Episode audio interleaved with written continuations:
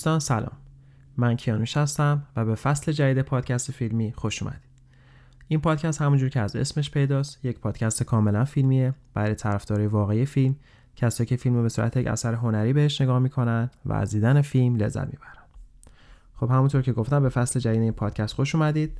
دوباره می‌خوایم برگردیم به بررسی و تحلیل فیلم های مختلف مخصوصا فیلم هایی که فهمیدنش از یه سال نباشه در نگاه اول. و فیلم هایی که معمولا سعی می‌کنه داستان رو بپیچونه ولی در حقیقت می‌خواد حرف دیگه رو بزنه در بطن اون داستانی که داره در حقیقت نشون میده. همونطور اگه یادتون باشه من قسمت اول این پادکست رو با فیلم Lost Highway شروع کردم. اثر کارگردان بسیار بزرگ و فرهیخته دیوید لینچ. و دوست داشتم فصل جدید هم با یکی از فیلم های بزرگشون شروع کنم. امروز می‌خوام فیلم Mulholland Drive رو براتون تحلیل و بررسی کنم. اگر یادتون باشه در قسمت اول توضیح دادم که دیوید لینچ در سال 91 یک سریال برای شبکه ABC ساخت به اسم Twin Peaks Twin Peaks همونجور که بهتون گفتم یک در حقیقت سریالی بود در مورد یک کارآگاهی که به یک شهر بسیار کوچیکی میره به اسم Twin Peaks و سعی می‌کنه یک قتل یک دختری رو در حقیقت کشف کنه. و هر چقدر که میگذره متوجه میشه که در حقیقت اتفاقی که برای اون دختر افتاده زیاد با دنیای واقعی ارتباط نداره و خیلی از در حقیقت اون راز و رمزهای اون قتل رو از خوابهایی که می‌بینه می‌گیره. و این سریال در حقیقت یک مسیری رو برای دیوید لینچ به وجود آورد که بهش میگن دریمولوژی یعنی در حقیقت کارهایی که بعد از این سریال انجام داد خیلی در حقیقت تحت تاثیر این خط داستانی بود. خط داستانی که خیلی به شدت بر رویا در حقیقت تمرکز می‌کنه و سعی می‌کنه که اون خطی که بین رویا و واقعیت هست رو همیشه به هم بزنه. و در حقیقت وقتی شما این فیلم ها و سریال رو می‌بینید هیچ وقت متوجه نمیشه که در حقیقت دارین واقعیت رو مشاهده می‌کنین یا رویای کسی رو. و خیلی همیشه این خط جابجا جا میشه و شما رو سعی می‌کنه در حقیقت بیشتر گیج کنه و یک جورایی می‌خواد بیننده رو با یک مسیری جلو ببره که نه فکر کنه داره واقعیت رو نه فکر کنه داره رویا می‌بینه. یعنی همیشه یک سوال همیشه تهش هست که یا اون چیزی که من دیدم واقعی بوده یا نه. و بر اساس همون خط داستانی اومد یک سه تا فیلم ساخت که اولیش همون Lost Highway بود که در قسمت اول بررسیش کردیم.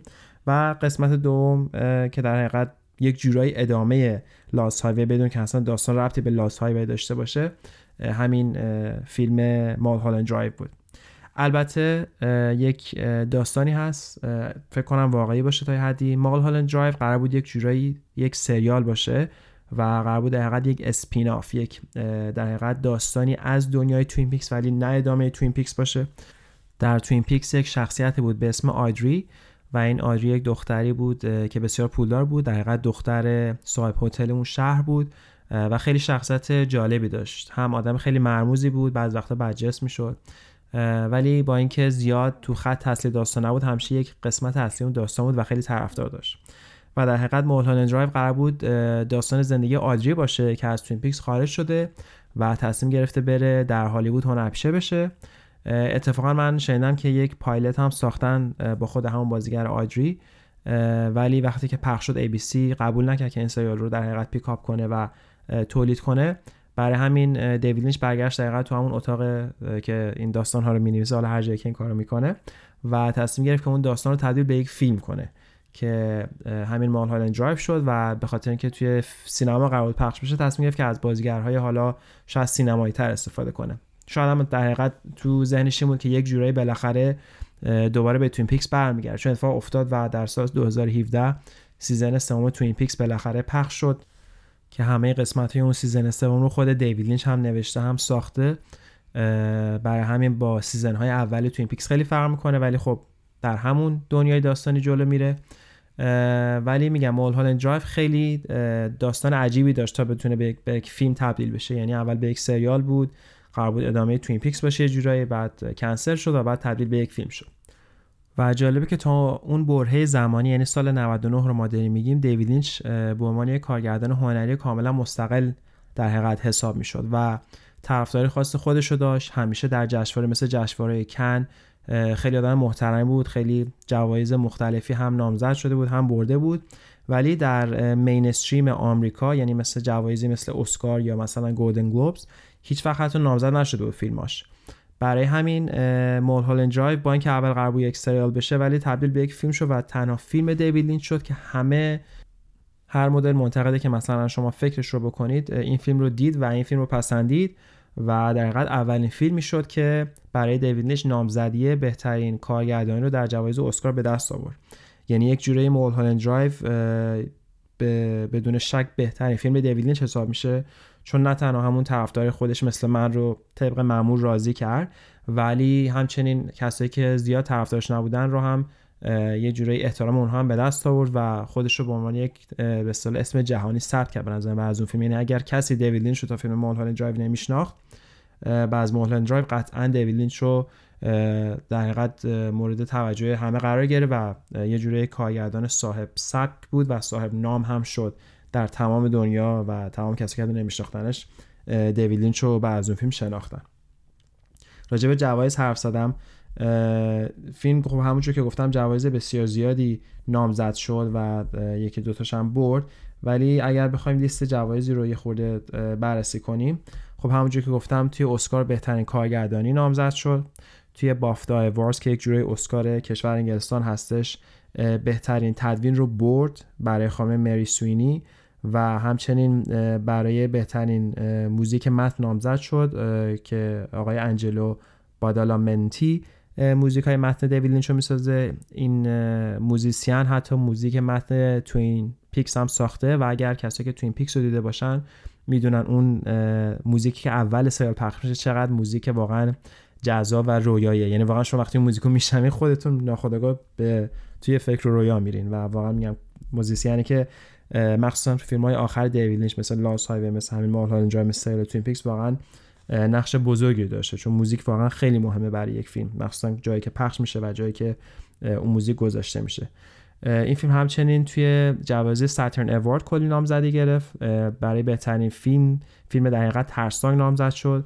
برای بهترین بازیگر زن نئومی واتس نامزد شد. برای بهترین کارگردان خود دیوید لینچ نامزد شد Saturn Award و همچنین دوباره برای بهترین موزیک متن انجلو بادالامنتی. حالا من باید اسمون بگم تا عادت کنم. نامزد شد. بعد همچنین برای AFI Awards دوباره اون تو آمریکاست. کلی نامزدی به دست آورد. بهترین فیلم دوباره. بهترین در حقیقت بازیگر زن دوباره نامی واتس. بهترین کارگردان سال دیوید لینچ و دوباره بهترین و دوباره موزیک متنش برای انجلو بادالمنتی که نامزدی به دست آورد. همچنین این فیلم یک نامزدی توی ALMA Awards به دست آورد برای بهترین در حقیقت بازیگر زن تا به اون یکی بازیگر زنش لارا هرینگ. دو تا بازیگر اصلی زن داره این فیلم لارا هرینگ و نیومی واتس. حالا به فیلم می‌رسیم 100 درصد. همچنین این فیلم کلی نامزدی به دست آورد توی Awards Circuit Community Awards که در حقیقت مخفف میشه ACCA Awards. نامزد بهترین بازیگر زن برای نئومی واتس. بهترین کارگردانی برای دیوید لینچ. دوباره بهترین فیلم نامه برای دیوید لینچ. بهترین فیلم هم حتی نامزد شد این فیلم. و برای جوایز در حقیقت اصلی دانمارک که بهش میگن Bodil Awards اونجا برای بهترین فیلم آمریکایی در حقیقت نامزد شد که در حقیقت نامزدی برای دیوید لینچ بود. همچنین توی جشنواره Boston Society of Film Critics Awards این دیگه جشنواره که خیلی مستقل و فیلم های مستقل رو بیشتر در حقیقت بهش توجه میشه. تا اون جشنواره به جز نامزدی کلی جوایز هم برد در حقیقت مخفف میشه BSFC Awards. بهترین فیلم رو برد بهترین کارگردانی رو برد و بهترین بازیگر رو برای نیومی واتس. همچنین توی در حقیقت جشنواره Broadcast Film Critics Association Awards اونجا هم نامزد بهترین فیلم شد. برای یک جشنواره فرانسوی دیگه که اسمش من واقعا نمی‌تونم بگم. اونجا هم بهترین فیلم در حقیقت دهه 2000 برد این فیلم یعنی سال 2010 این جشنواره برگزار میشه. هر دهه رو جشن می‌گیرن و برای دهه 2000 که از 2000 میشه تا 2009 این فیلم رو به عنوان بهترین فیلم انتخاب کردن. و همچنین جزء 10 تا فیلم برتر سال 2001 هم تو همین جشنواره باز فیلم دیوید لینچ Mulholland Drive این جایزه رو برد. باز میگم اسمش اگه بخوام سعی کنم بگم اسمش از Cahiers du cinéma. حالا امیدوارم درست گفته باشم یه جشنواره دیگه بود به نام کامری میج اونجا هم در حقیقت قورباغه طلایی رو برد. حالا من یه خورده خندم میره یاد اون کارهای مهران مدیری میفتم که سعی کردیم فیلم های مستقل رو در حقیقت به تنز بگیره و مثلا یک حیوان عجب عجب می‌گفتم مثلا خرچنگ طلایی چون مارمولک طلایی. حالا این جشنواره قورباغه طلایی میده. خاصه قورباغه طلایی هم برده. توی خب توی فیلم کنز فستیوال فیلم فستیوال خب توی جشنواره کن همیشه دیوید میگم یک کارگردان بسیار محترمه که هر وقت فیلم می‌سازه سریع جشنواره کن رو قبول می‌کنه و خیلی هم دوستش دارن دیگه چون میگم منتقدای واقعی سینما اون جشنواره رو اداره می‌کنن. تو جشنواره کن بهترین فیلم بهترین کارگردانی رو برد و همچنین برای بهترین فیلم هم اون نخل طلایی رو به دیوید لینچ دادن. توی جشنواره دیگه هم هست مثل Casting Society of America که اونجا برای بهترین در حقیقت مجموعه بازیگراش رو به عنوان بهترین بازیگرهای یک فیلم انتخاب کردن ولی خب به عنوان نامزد. تو Chicago Film Critics Association Awards که مخففش میشه CFCA Awards. اونجا بهترین فیلم رو برد بهترین کارگردانی رو برد بهترین بازیگر زن دوباره برای نیومی واتس بهترین موزیک متن دوباره برای انجلو بادالامنتی و همچنین بهترین فیلم برداری رو برد برای پیتر دمینگ. و جوایز بسیار بسیار زیادی که مثلا باز بخوام بگم تو جشنواره فیلم های برزیل هم حتی این نامزد شد برای بهترین فیلم زبون خارجی. ارزم بزرگ شما که توی سیزر اوارز فرانسه هم دوباره برد برای بهترین فیلم خارجی. دیگه بعد جشنواره مثلا فیلم های دوبلین هم خیلی معروفه بهش میگن DFCC Awards. اونجا بهترین فیلم دهه رو در حقیقت تو سال 2009 بعد از 9 سال برای بهترین فیلم دهه دوباره نامزد شد بار توی جشنواره توی فرانسه اون جایزه رو برد. برای ادگار آلن پو Awards بهترین فیلم شد. برای Film Critics Choice of Australia یعنی تو کشور استرالیا اونجا برای بهترین فیلم خارجی جایزه رو برد. Film Independent Spirit Awards که بزرگترین جشنواره فیلم های مستقل در آمریکا اونجا بهترین فیلم برداری رو برد. Gold Derby Awards اونجا هم جایزه معرفی در دهه 2010 دوباره بهترین برای بهترین فیلم دهه در حقیقت نامزد شد. برای کارگردان دهه نامزد شد. و همچنین برای Golden Globes همون سال 2002 گفتم Golden Globes امروز قراره Golden Globes در آمریکا برگزار بشه ولی برای اولین بار پشت درهای بسته است. قرار نیست چیزی پخش بشه ازش. و متاسفانه یکی از اون جوایزی که به خاطر یک سری از این جنجال هایی که یه بار توضیح تو یکی از قسمت ها که بهش میگم political correct اومدن گفتن که منتقدای این جشنواره زیاد به سیاه‌پوست توجهی ندارن و به خاطر همین این جشنواره کنسل شده یه جورایی ولی خود جشنواره برگزار میشه پشت درهای بسته بدون هیچ گونه در حقیقت پخش تلویزیونی. ولی در سال 2002 گلدن گلوبز هنوز یک جایزه بسیار معتبر بود که اونجا بهترین فیلم رو نامزد شد بهترین فیلم رو کار بهترین کارگردانی رو در حقیقت نامزد شد بهترین فیلمنامه رو نامزد شد و بهترین بازم موزیک متن برای آقای انجلو بادالامنتی. من دیگه می‌تونم این اسم خوب بگم. و باز هم جایزه بسیار میگم واقعا انقدر لیست زیاده بخوام بگم کل پادکست رو باید من اختصاص بدم به نامزدی هایی که این فیلم گرفته. فقط اونایی که خیلی به نظرم بهتره رو میگم. مثلا Los Angeles Film Critics Association Awards میگم. هر شهری تو آمریکا Critics Association Awards داره و اینا واقعا یک در حقیقت مجموعه یک تیمی هن. مثل مثلا خانه سینما ایران که خیلی مستقلن به هیچ گونه میدیا یا هیچ گونه گروهی وابسته نیستن. فقط خود منتقدان که با همدیگه یک در حقیقت هیئت رو تشکیل میدن و بدون هیچ گونه وابستگی به هیچ جایی.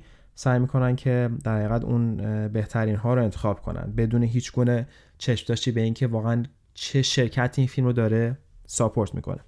و این خیلی مهمه چون واقعا جوایز در آمریکا اینجوری نامزدی می‌گیرن فیلم ها مثلا فرض کنین کار آقای اصغر فرهادی که همیشه نامزد میشه به این دلیل بود که فیلم جدای نادر از سیمین رو یک مدیری از شرکت Sony Classics دید و خوشش اومد و Sony Classics اون فیلم رو خرید.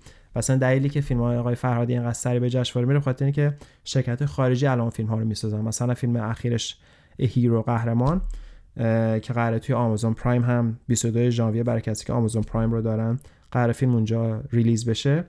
شرکت Amazon Studios اون فیلم رو خریده. برای همین راحت خیلی راحت به جشنواره مختلف جشنواره مهم مثل اسکار و بافتا اینا سریع می‌تونه راه پیدا کنه. ولی ولی کارگردانایی که به هیچ شرکتی وابسته نیستن و مستقل کار می‌کنن معمولا خب براشون سخته که بخوان به جشنواره‌های مختلف سعی راه پیدا کنن. البته دیوید لینچ رو نمی‌تونیم تو این مجموعه قرار بدیم مخصوصا در سال 99 که دیگه تا اون زمان کارگردان بسیار معروفی بود و بیشتر فیلماش هم شرکت های بزرگ در حقیقت produce می‌کردن.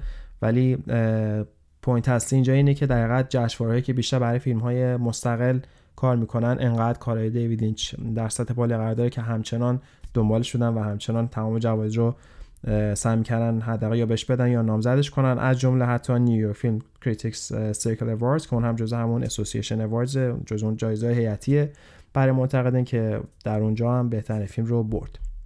و باز هم خیلی زیاده خیلی زیاده جوایزی که این فیلم نامزد شده و برده و واقعا بهترین فیلم دیوید حساب میشه. بخوایم تمام اون میجرها رو کنار هم بذاریم تمام اون استانداردها رعایت کنیم.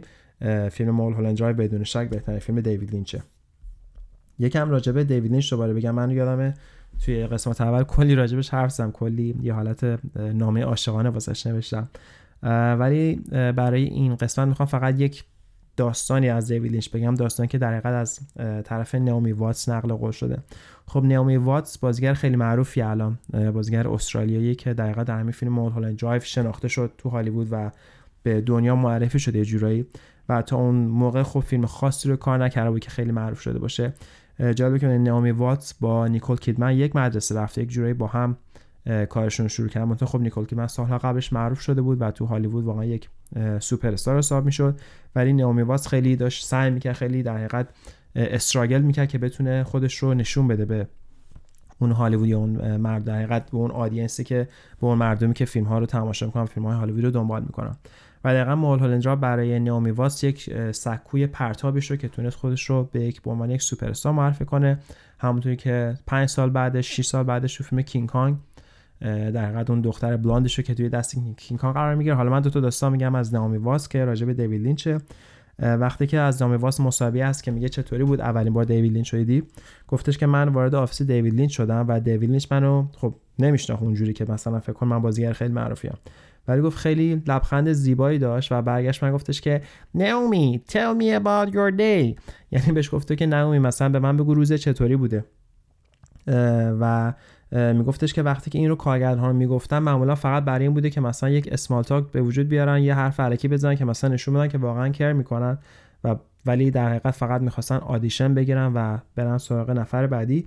ولی به نظر میرسه که دیوید لینچ در حقیقت already قبل می‌خواسته که نئومی واتس رو انتخاب کنه و خیلی نیومی واس تعریف بسیار زیادی می‌کنه از وقتی که دیوید لینچ می‌ذاره با اینکه بتونه بازیگراش رو بشناسه و در دوست یک ارتباط دوستی اول برقرار کنه با بازیگراش قبل از که بخواد به عنوان رابطه کاری بهش نگاه کنه. و تو اون خاطره گفتش که من شروع کردم راجع به روزم باش حرف زدم خیلی بریفلی ولی وقتی که کوتاه کردم اون توضیح و گفتش که نه دوباره بگو. حالا از اولش تا آخرش بگو. و من شروع کردم از اول تا آخر روزم برای دیوید توضیح دادم و گفت خیلی سرش رو تکون می‌داد و فقط گوش می‌کرد و واقعا هم گوش کرده بوده و اون حقیقت آغاز دوستی دو نفر شده بوده. همچنین یه خاطر دیگه داره میگه که وقتی که به آفر کینگ کانگ رو می‌گیره از پیتر جکسون که به توی فیلم کینگ کانگ بازی کنه زدم دیوید ازش پرسم که آیا واقعا این به نظرتون نظر خوبیه که من برم و تو فیلم کینگ کانگ بازی کنم از که مثلا توی فیلم هنری مثل مول هولند بازی کردم؟ گفت دیویدش به من گفتش که Naomi whoever ends up as the King Kong's blonde girl would be a superstar forever. بهش گفته که نئومی هر دختر بلاندی که در حقیقت توی دست کینگ کانگ در حقیقت بیاد در یک فیلمی دیگه برای آخر عمرش یک سوپرستار خواهد بود. و واقعا همینجور شد. یعنی نئومی واتس توی فیلم مال هالند یه جوری معرفی شد به دنیای هالیوود و در فیلم کینگ کانگ تبدیل به یک سوپرستار شد و دیگه بعد از فیلم کینگ کانگ نئومی واتس هر نقشی بازی کرده واقعا نقش top ی بوده و همیشه نقش‌های خیلی بالایی بهش دادن. و خب خیلی هم خوشحال کننده بود که نئومی واتس دوباره تونست با دیوید کار کنه توی season سوم Twin Peaks. نئومی واتس این نقش اصلی رو داره که برای کسی که ندیدن باید حتما ببینن میگم توضیحش سخته. من اگر یک روزی بتونم حتما فقط یک پادکست اختصاصی فقط برای Twin Peaks خواهم ساخت چون انقدر سریال پیچیده و عمیقیه که واقعا خودش یک پادکست جدا نیاز داره. و پادکست هم هستن که به انگلیسی فقط برای Twin Peaks هستن. و انقدر پیچیدگی داره این سریال انقدر در حقیقت پیچ و خم داره که واقعا واسه هر قسمتش میشه یک پادکست حداقل یک ساعت یک ساعت و نیم رو ساخت و فقط راجع به مواردی که دیوینی سعی کنه حرف بزنه رو راجبش حرف زد. خب حالا بریم سراغ خود فیلم Mulholland Drive. فیلم Mulholland Drive همونجور که گفتم ساخته آقای دیوید لینچ. بازیگر اصلی این فیلم نئومی واتس هست و همین لارا هرینگ. دو تا بازیگر اصلی این فیلم هستن. من برای این فصل جدید می‌خوام سعی کنم یک فرمت جدیدی رو در حقیقت پیاده کنم. چون در قسمت های قبل من یکی از بزرگترین feedback هایی که گرفتم این بود که خیلی ناراحتن که من فیلم رو تعریف می‌کنم. خب من همونجور که گفتم هدف من نقد فیلم نیست. هدف من بررسی و تحلیل فیلم من تا حالا فقط یک قسمت ساختم اونم به صورت special برای نقد فیلم که فیلم فیلم اخیر اسپایدرمن رو نقد کردم تا حدی. ولی وقتی می‌خوام یک فیلم رو بررسی و تحلیل کنم فیلمایی که واقعا already کلی نقد شده فیلمایی که already شناخته شده است فیلمایی هستن که اصلا نمیشه اصلا دیگه نقدشون کرد و فیلم هستن که خب دیدنش دیدن یک بارش زیاد زیاد اون داستان اصلی نمیرسونه. برای من اصلا اون داستان رو بشکافم. ولی به خاطر در حقیقت یه جوری کامنت هایی که گرفتم می‌خوام از این بعد داستان رو توضیح ندم صحنه به صحنه. و قصد دارم این بار فیلم رو بیام ساده تر کنم و فیلم رو قسمت قسمت کنم و قسمت هایی که زیاد برای بیننده مفهوم نیست رو توضیح بدم و سعی کنم به صورت خیلی ساده تر فیلم رو بررسی و تحلیل کنم یه جوری. خب اول یک توضیح خیلی کلی میدم از داستان فیلم. خب داستان فیلم همونجور که گفتم یه اشاره کردم راجع به یک دختریه که میاد هالیوود و می‌خواد سعی کنه که بازیگر بشه ولی خیلی در حقیقت سختی زیادی رو جلو راهش داره. به نظر میسه این بازیگر که توی فیلم اسمش بتی هستش. یعنی اولین بار که ما نیامی واتس می‌بینیم اسم شخصیتش بتی هستش. پیش یکی از خاله هاش یا اماش حالا به عنوان انت شناخته میشه ما نمی‌دونیم خاله ام است که آردی اون شخصیت یک بازیگر تو هالیوود و به بتی میگه که تو می‌تونی توی آپارتمان من بمونی یه مدت تا من برم یه کاری انجام یک روی یک پراژه کار کنم و برگردم. بتی به آپارتمان اون میره با یک در حقیقت صاحب خونه اون شخص آشنا میشه که یک انسان خیلی عجب غریبه به نام کوکو.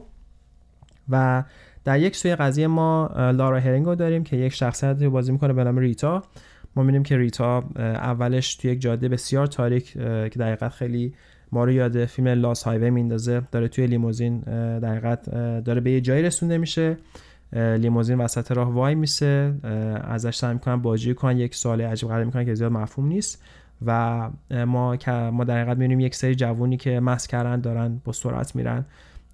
این لیموزین رو از جاده خارج می‌کنن باعث تصادف میشه. ریتا در حقیقت از یک دره پرت میشه پایین. وقتی به هوش میاد حافظش از دست داده. و یک جورایی بیریتا راهش رو پیدا می‌کنه به اون آپارتمانی که بتی به صورت موقت داره زندگی می‌کنه. در نهایت بتی و ریتا همدیگر ملاقات می‌کنن. بتی می‌فهمه که ریتا الان اون در حقیقت حافظش از دست داده و سعی می‌کنه که اون زندگی قبلی ریتا رو برگردونه. در کنارش بتی داره سعی می‌کنه که در حقیقت آدیشن بده برای فیلم های مختلف و سعی کنه که وارد یک کار هالیوودی بشه. و در عواسط فیلم این دوتا با همدیگه یک رابطه عاشقانه رو در حقیقت به وجود میاد بین این دوتا زن. و یک صحنه سکس هست که همونجور که بهتون گفتم در فیلم های دیوید لینچ صحنه سکس باعث میشه که داستان کلا عوض بشه. یعنی سکس در فیلم های دیوید لینچ در حقیقت یک آینه من بار دوم دارم اینو میگم تو این پادکست که باعث میشه که داستان عوض بشه. یعنی واقعا هر بار که سکس تو یک فیلم دیوید لینچ اتفاق میفته به یک دلیلی همونجا الکی نیست که این صحنه رو بگیرن. و وقتی که اون صحنه سکس اتفاق میفته کاملا همه چی شروع می‌کنه برعکس شدن. و ما می‌بینیم که اصلا اون چیزی که ما در حقیقت اون لحظه میدیم واقعیت نبوده. یا به نظر میاد که واقعیت نبوده و یک دفعه انسان ها عوض بدل میشن.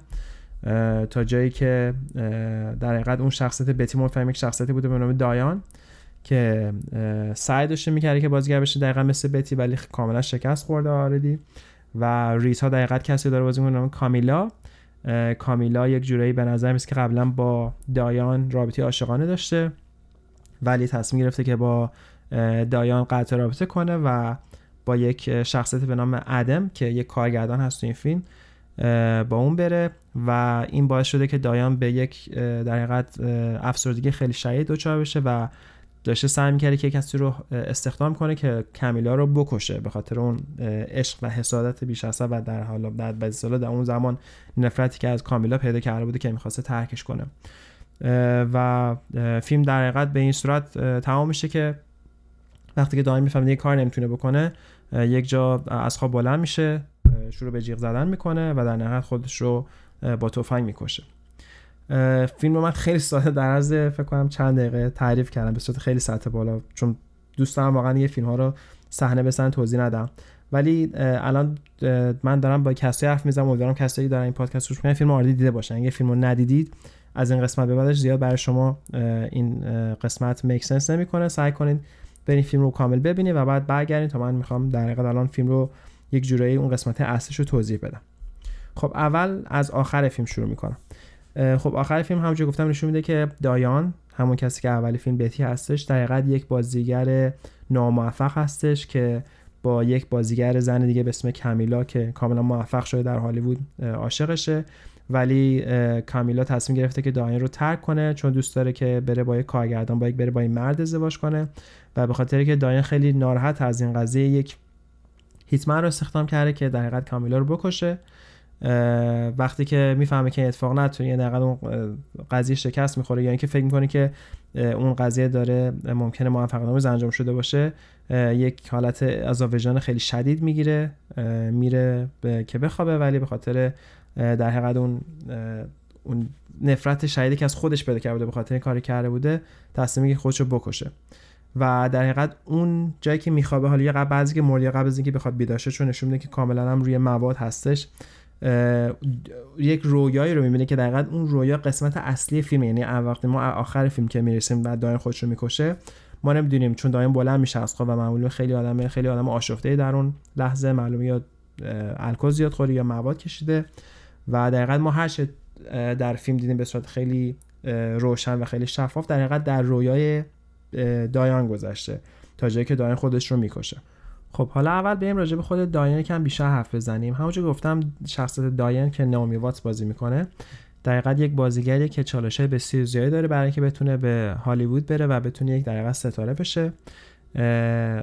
خالش همش حالا ما انت میگیم به نام روث که الان مرده و یک در حقیقت یک ارسی خیلی کوچیکی رو برای داین گذاشته. و داین داره سعی کنه به همون پولی کمی که داره یه جورایی خودش رو به اون صنعت فیلمسازی وارد کنه. ولی متاسفانه از چند تا نقش فری که بشه بودن هیچ وقت موفق تر از اون نمیشه. ولی در آن سوی قضیه همونجور گفتم عشقش کامیلا که لارا هرینگ بازی می‌کنه. یک بازیگر بسیار موفق شده و بعد از موفقیتش تصمیم می‌گیره که داین رو ترک کنه. دقیقا استخومندی اصلی فیلم رو این دوتا شخصیت و اتفاقی که براشون افتاده توی زندگی شخصی. یکیشون موفق نشده یکیشون اون یکی موفق شده و کسی که شکست خوره تو زندگیش هم به صورت حرفی هم به صورت عشقی می‌خواد سعی کنه که در کامیلا رو از بین ببره به خاطر حسادت بیش از حدش. بعد می‌فهمیم که ما هر دوی این بازیگرها در حقیقت هر دوی این دوست دخترها برای یک فیلمی به اسم سیلویا نورث استوری که واسه کارگردان مثل باب بروکر کارگردانی شده مثلا یک فیلم خیالی آدیشن دادن و با اینکه در حقیقت داین داین خیلی بهتر احتمال رو انجام داده ولی ما می‌فهمیم که احتمالا کامیلا به خاطر که به اون شخصیت برسه با چند تا آدمی که مثلا خیلی کله گنده بودن تو اون فیلم احتمالا رابطه داشته و واسه اون رابطه تصمیم گرفته که اون نقش رو به جای دایان بگیره. و این در حقیقت اتفاقی بوده که اولین باری بوده که این دو نفر راهشون شروع شده از هم جدا شدن و اون نفرت و عشق بین دو نفر به وجود آورده. ما یک صحنه داینر داریم وسط فیلم توی یک رستوران در حقیقت. حالا داینر بهش میگن اینجا. که دایان در حقیقت یک مرد رو می‌بینه که ما این مرد رو توی عواست رو به در حقیقت اون اوایل فیلم می‌تونم بگم. دیدیم که رفت کیکی رو بکشه و اگر یادتون باشه اگر این فیلم رو دیده باشین در حقیقت به محض که خواست اون طرف بکشه یک زن چاق دیگه تو داستان اومد که این صحنه رو دید و بعد اون زن چاقه رو بکشه. یعنی در خواست یه جوری صحنه کمدیه چون اون کسی که می‌خواست اول بکشه تیر خطا رفت از دیوار گذشت خورد توی بدن یک زن چاقه توی آفیس مجاور رفت اونور اون زن چاقه هم کش پاکی داشت می‌خواد اون در اون تریساش رو پاک می‌کرد یک کسی که اونجا رو جار برقه میشید اومد و جوری اونم گوز و اون هم کش و این نشون یک شخصیت مانش معرفی کرد واسه فیلم که این شخصیت هیتمن آدم برای پول می‌کشه. و بعد ما با اون در حقیقت بک‌گراندی که از این آدم میگیم یک صحنه داریم بین نامیواس این شخصیت که در اینجا نامیواس خود داین هستش که اون شخصیت رو داره می‌بینه و داره بهش پول میده که در حقیقت بره و کمیلا رو بکشه. همچنین در اون صحنه در آخر مکالمه که بین دایان و اون هیتمن در داره انجام میشه اون هیتمنه بهش میگه که یک کلید آبی رو بهش نشون میده و میگه که وقتی که من اون شغل رو تموم کردم تو اون کلید آبی رو می‌بینی. که دایان بهش میگه اون کلید آبی چیه؟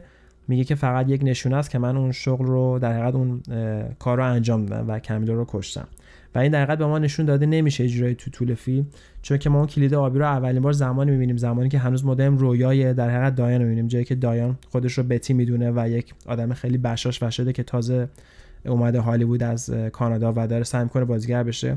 و اون کلید رو ما زمانی اولین بار می‌بینیم وقتی که دایان و در حقیقت کمیلا که حالا تو اون صحنه بتی و ریتا هستن. با هم دیگه سکس دارن و بعد اون سکس یک جعبه رو پیدا می‌کنن که یک کلید آبی توشه. حالا میگم باز این به صورت مستقیم نشون داده نمیشه. یعنی ما نمی‌فهمیم در آخر که واقعا کمیلا کشته یا کشته نشده. شما کلید آبی رو می‌بینیم. بعضی دو نفر هم سکس هم بعضی که در حقیقت بیتی می‌فهمه که داره در حقیقت یادش میاد که در حقیقت کی بوده و این اینا همش یک رویا بوده اول فیلم.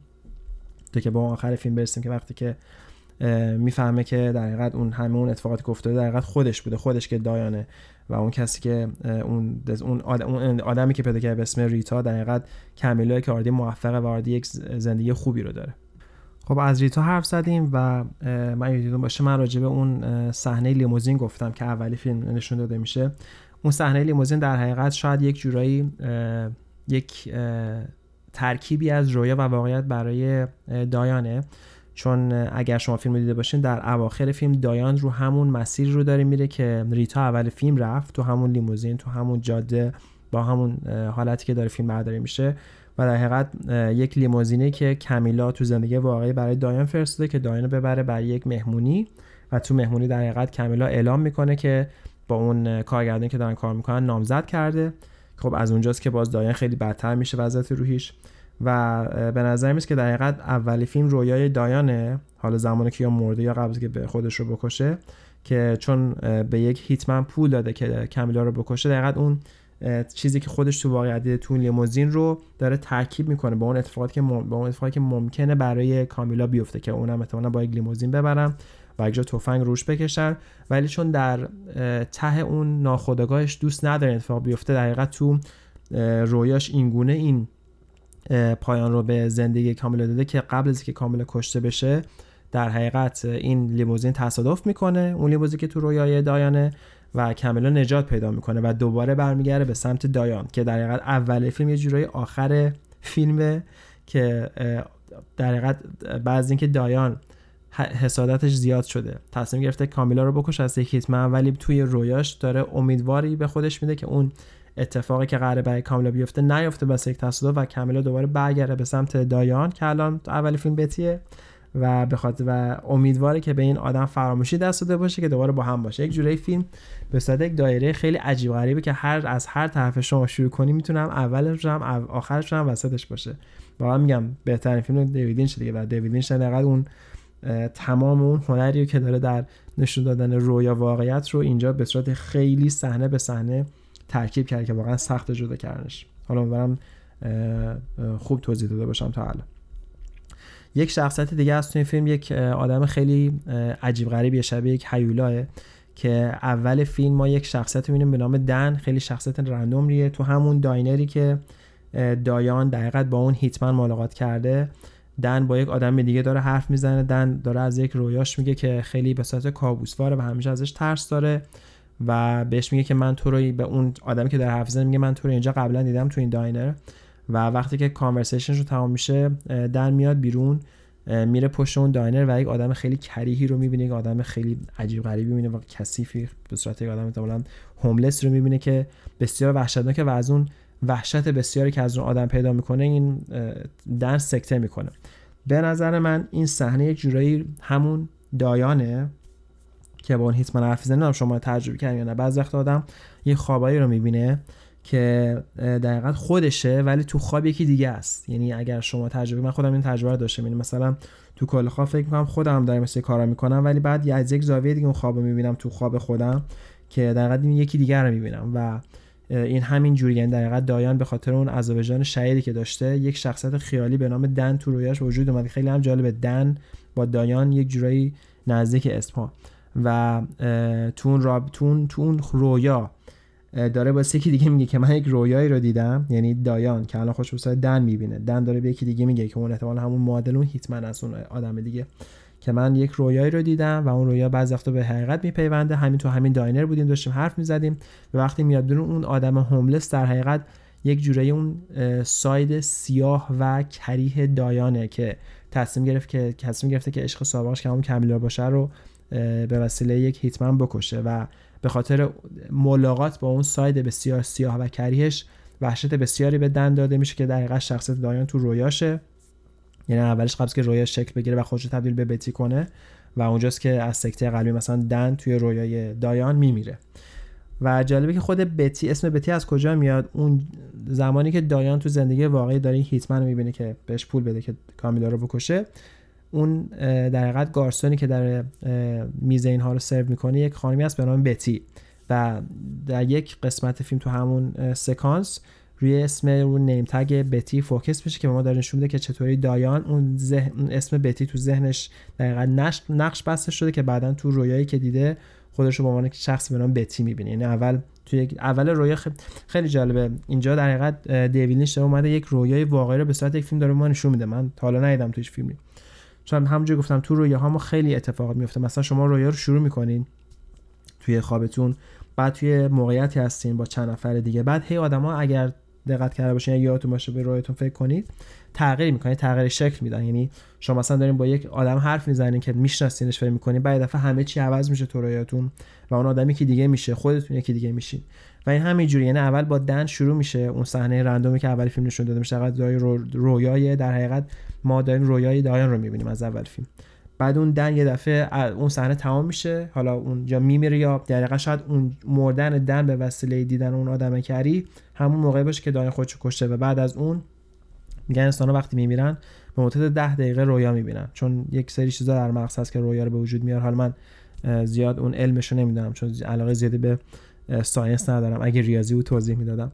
ولی میگن که یک اتفاقاتی در مغز میفته که شما تا ده دقیقه آینده رویا می‌بینی و احتمالاً اونجایی که دن میمیره از سکسی قبلی که احتمالا خود دایان که خودش رو می‌کشه تو تلفیق حالت های بودن و رویا اونجاست که در حقیقت تبدیل میشه به بتی چون اون بتی اسم بتی توی ذهنش نقش بسته بوده و دیگه اول فیلمی که ما می‌بینیم در حقیقت رویای داینه که خودش رو بتی درست کرده و در حقیقت یک رویای در حقیقت دیگه این بار دیگه همه رو همه نقشه رو تو رویاش ثابت کرده. خب از جایی هم شروع میشه که می‌دونه که می‌خواد کامیلا رو بکشه ولی تو ته رویاش همونجوری گفتم دوست داره که کاملا یک جوری از اون مرگ فرار کرده باشه و فراموشی بهش دست باشه و برگرده دوباره به دایان که اینجا بتی شده توی رویاش. ما یک شخصیت خیلی کریه دیگه داریم. حالا که من کریه من نه فارسیش میشه؟ می‌خوام بگم کریپی کریپی آدم خیلی عجیب غریب ترسناک بهش میگم. به نام مستر روک نشون مستر روک یه آدمی که مثلا خیلی حالت رئیس گونه است مثل گادفادر و یه جورایی اون تهیه کننده فیلم میرن خدمتش و ازش می‌پرسن که چیکار کنن اونم خب میگم یه جورایی زایده ذهن دایانه که می‌خواد به خودش یه جورایی ثابت کنه که در انتخاب نشدنش به خاطر یک آدمی بوده مثلا به اسم مثل رو یعنی تو ذهن خودش. که یک رئیسی اون بالا وجود داره و اونه که تصمیم می‌گیره که کی بازی کنه و کی بازی نکنه. و در حقیقت می‌خواد خودش جوری راضی کنه که در تنها دلیلی که در حقیقت اون نقش رو نگرفته به خاطر بوده که کسی به اسم مثل روک تصمیم گرفته که کامیلا حالا تو اونجا بهش فقط میگن the girl اون انتخاب بشه به جای دایان. و دایان به این دلیله که نتونسته نقش رو بگیره. یا همون یه حالت مثل تو فرهنگ خودمون هست که هر وقت کم میاریم میگیم پارتی بازی بوده. اینم دایان اینجوری بوده تو این قضیهش که داره در تو رویاش داره به این نتیجه می‌رسه که به خاطر پارتی بازی در کمیلا اون نقش گرفته. همونجور گفتم بعد صحنه سکس بین بتی و ریتا که حالا همون دایان و کمیلا هستن توی رویای دایان همه شروع می‌کنه تغییر پیدا کردن و دقیقا بعض اون صحنه است که یه کلید آبی که در در کیف ریتا پیدا کرده بودن قبل از اینکه عاشق هم بشن توی صحنه اول یا تو رویای دایان که اون در حقیقت کلیده باعث میشه که شروع کنن و به یک مسیری برن که دنبال یک شخصیتی بودن به نام دایان تو رویای دایان که فکر می‌کنن در حقیقت همون کامیلا باشه که در حقیقت اون خودش رو فراموش کرده. و اینکه به وسیله اون کلید دارن سعی می‌کنن که در اون کلید سمبل اینه که دایان شروع می‌کنه که واقعیت رو به واقعیت پی بردن و بفهمه که واقعا هر که داره تا اونجا می‌دیده رویا بوده. باز میگم مثل یک دایره است. ما نمی‌تونیم بگیم اولش آخرش یا آخرش اولش می‌تونه هر دوش باشه. و این خب میگم باز هنر دیوید لینچ در داستانگویی. و شخصیت دیگه ما گفتم داشتیم به اسم ادم که کارگردان یک فیلم خیالی که داره توی فیلم ساخته میشه. و این شخصیت رو کسی بازی می‌کنه به اسم جاستین ثرو خیلی هم میشناسنش. جاستین ثرو کارهای بسیار زیبایی انجام داده در کارنامه هنریش. یکی از بهترین کاری که من از داشتم سریال لفت اوورزه که اون سریال هم حتما براتون سعی می‌کنم یک روز تحلیل و بررسی کنم کسی که اون سریال رو ساخته که از طرفدار بزرگ دیوید لینچه و واقعا جاستین ثرو جاستین ثرو هم کسی که واقعا با فیلم های دیوید لینچ جورایی معرفی شد. یکی همون Mulholland Drive و بعدم توی فیلم Inland Empire بازی کرد که حالا اون فیلم هم من سعی می‌کنم در آینده تحلیل و بررسی کنم. اون فیلم واقعا خیلی سخت خواهد بود تحلیل و بررسیش ولی حالا بهش می‌رسیم. برگردیم به فیلم. عرضم که گفتم یک شخصیت کارگردان هست تو این فیلم. و اول تو رویای دایان ما آدم رو جوری می‌بینیم که آدم کاملا بدون قدرتیه. هرچی بهش میگم باید گوش بده. همونچنان که مستر روک همون شخصیت خیالی که توی رویای دایان هست بهش دیکته می‌کنه که مثلا اون دختری که من میگم رو تو بعد انتخاب کنی عنوان بازیگر اصلی. و توی رویای دایان هم ارم یا که آدم خیلی همونجور گفتم بیقدرت نشون داده میشه و به خاطر همون زایدی ذهن دایان توی رویای دایان به صورت یک آدم نشون میشه که از زندگیش هم هیچ شانسی نداشته. نشون میده که برمیگره خونه می‌بینه که زنش با یک مرد دیگه تو تخت خوابه. و در حقیقت یه جوری این میگم دایان می‌خواد خودش رو راضی کنه که این کارگردان هم واقعا یک آدم بیقدرت بوده که هیچ تصمیمی رو نمی‌تونه خودش بگیره و به خاطر همین بیقدرتیشه که مجبور بوده کامیلا رو به جای دایان انتخاب کنه. باز میگم هر صحنه که تو فیلم هست برمیگره به اون حسادتی که از دایان به وجود میاد. خیلی جالبه. در بطن قضیه یک موضوع خیلی ساده ای که در دو نفر عاشق هم بودن دو تا زن و یکیشون موفق میشه یکیشون موفق نمیشه اون یکی میره با یک کارگردان معروف ازدواج می‌کنه یکی میمونه. ولی میگم هر صحنه که این فیلم داره هر قسمتی که در از رویای داین ما ببینیم یه جوری داره به همون قسمت میره. یعنی یک آدم کلگونه مثل مستر رو که تصمیما رو می‌گیره. یک کارگردانی که هیچ قدرتی از خودش نداره. یعنی اینو فقط داره ما میگه اون صحنه که وقتی که آدم بدبخت شما می‌بینیم واسه زندگی خودش که حالا زندگی دقیقا واقع رویایی که توی ذهن داین هستش و اینکه مثلا این این حقیقت که توی رویای دایان خودش که حالا اسمش بهتی شده آدم خیلی موفق تر نسبت به به ریتا که همون کمیلا هستش. و دقیقا بتیه که داره به ریتا کمک می‌کنه نه تو زندگی واقعی که کامیلا داره سعی می‌کنه داین رو حقیقت یه جورایی باش خیلی محترمانه رابطهش رو تمام کنه و اینکه بتونه به داین کمک کنه که یه جورایی اینقدر افسرده نباشه. ولی تو رویای داین همه اینا برعکسه. خب میگم باز میگم خیلی موضوع شده است ولی اونجوری که نشون داده میشه خیلی واقعا عمیق و عجیبه. یک شخصیت جالبی دیگه ما داریم تو این فیلم به نام بهش میگن فقط کابوی یک کابوی که یک جا عدم وقتی که همه زندگیش به هم ریخته و نمی‌دونه که چطوری زندگیشو در حقیقت فیگرات کنه زنش بیرونش کرده بس یک مرد دیگه از کار هیچ قدرتی نداره. اون دختری که می‌خواد هایر کنه که تو ذهن داین خود داینه نتونسته بسش کار کنه. این کابوی می‌بینه و این کابوی بهش میگه که تو الان منو داری می‌بینی؟ یعنی دقیقا بهش میگم میگم برو یه جای کابوی می‌بینی اون بهت میگه که راز زندگی چیه و اون می‌تونه که مشکلات زندگی تو حل کنه. میره یک جای خیلی تاریک و اون کابوی رو می‌بینه. کابوی بهش میگه تو الان منو که دیدی؟ یک بار دیگه می‌بینی و اگر کار خوب انجام بدی و اگر منو دو بار دیگه ببینی یعنی که اشتباه کردی و دیگه نمی‌تونی برگردی. و جالبه که وقتی ما می‌رسیم به اواخر فیلم وقتی که دایان دیگه دایان تو زندگی واقعی و بس یک لیموزین داره میره به مهمونی کمیلا این کبوی دقیقا یک آدم کاملا رندومیه که تو اون پارتی دایان توی پارتی دقیقا کمیلا هستش. و داین این کابوی رو یک بار توی رویاش دید. و یک بار دیگه توی مهمونی کمیلا اونو دید که میگم هر کدوم از این بارا می‌تونه پیش پس و پیش باشه چون ما نمی‌دونیم رویا و واقعیت کدومش اول میاد. و اینکه آخرین لحظه قبل از اینکه در حقیقت کشته به خودش رو بکشه اون کابوی میاد بهش میگه و بهش میگه که بیدار شو. و اون بار سومه که داره این کابوی رو می‌بینه و بر اساس اون منطقی که توی رویا شیده اون توضیحی که کابوی به اون کارگردان داده دقیقت این نتیجه رو ما میگیم که شکست خورده داین و داینا اشتباه کرده. چون بهش گفته اگه منو بار سوم ببینی این به این معنی که تو دقیقا شکست خوردی. اون حرفی که اون کابوی تو رویای دایان به کارگردان می‌زنه. و حالا در آخر بیایم شخصیت های مهمی که تو فیلم بودن رو دوباره مرور کنیم ببینیم کدوما واقعی بودن کدوما در رویا بودن. خب بتی که اولی فیلم ما ببینیم دختر جوان بسیار خوشحال بشوش که به هالیوود میاد و دنبال موفقیت همون دایانه که تو رویا خودش به صورت بتی می‌بینه. ما ریتا رو داریم. زنی که توی یک لیموزین مورد حمله قرار می‌گیره و به وسیله یک تصادف در حقیقت نجات پیدا می‌کنه و به فراموشی بهش دست میده به بتی می‌رسه. اون در حقیقت همون کمیلاه که عشق سابق دایان بوده تو زندگی واقعی ما کمیلا رو داریم. توی رویا یک دختر بلاند بسیار جوونه که کارگردان فیلم از طرف یک رئیس بزرگ مثل روک دستور میگه که بعد از کمیلا استفاده کنه. ولی کمیلا توی رویا دقیقا یک دختر کاملا رندومه که توی گروه خوانندگی بوده توی واقعیت واسه اون فیلم. کبای رو ما داشتیم. کبای توی رویای دایان یک شخصیت کلیدی بود که بهش گفت اگه من بیشتر از یک بار دو بار دیگه بیشتر از یک بار اول ببینی یعنی شکست خوردی. و ما آخر فیلم فهمیم که اون کبای در حقیقت یک شخصیت رندوم بوده که توی پارتی کمیلای دنیای واقعی بوده و اونجاست که در حقیقت ما می‌فهمیم که در حقیقت اون شخصیت کبای رو چطوری دایان توی ذهنش نگه داشته و بعد به تبدیل به رویا کرده. ما دن رو داریم که به نظر من دن همون خود دایانه که اول رویاش در حقیقت به صورت همونجوری گفتم تو خیلی از رویاها ما اول رویا خیلی سال می‌بینیم.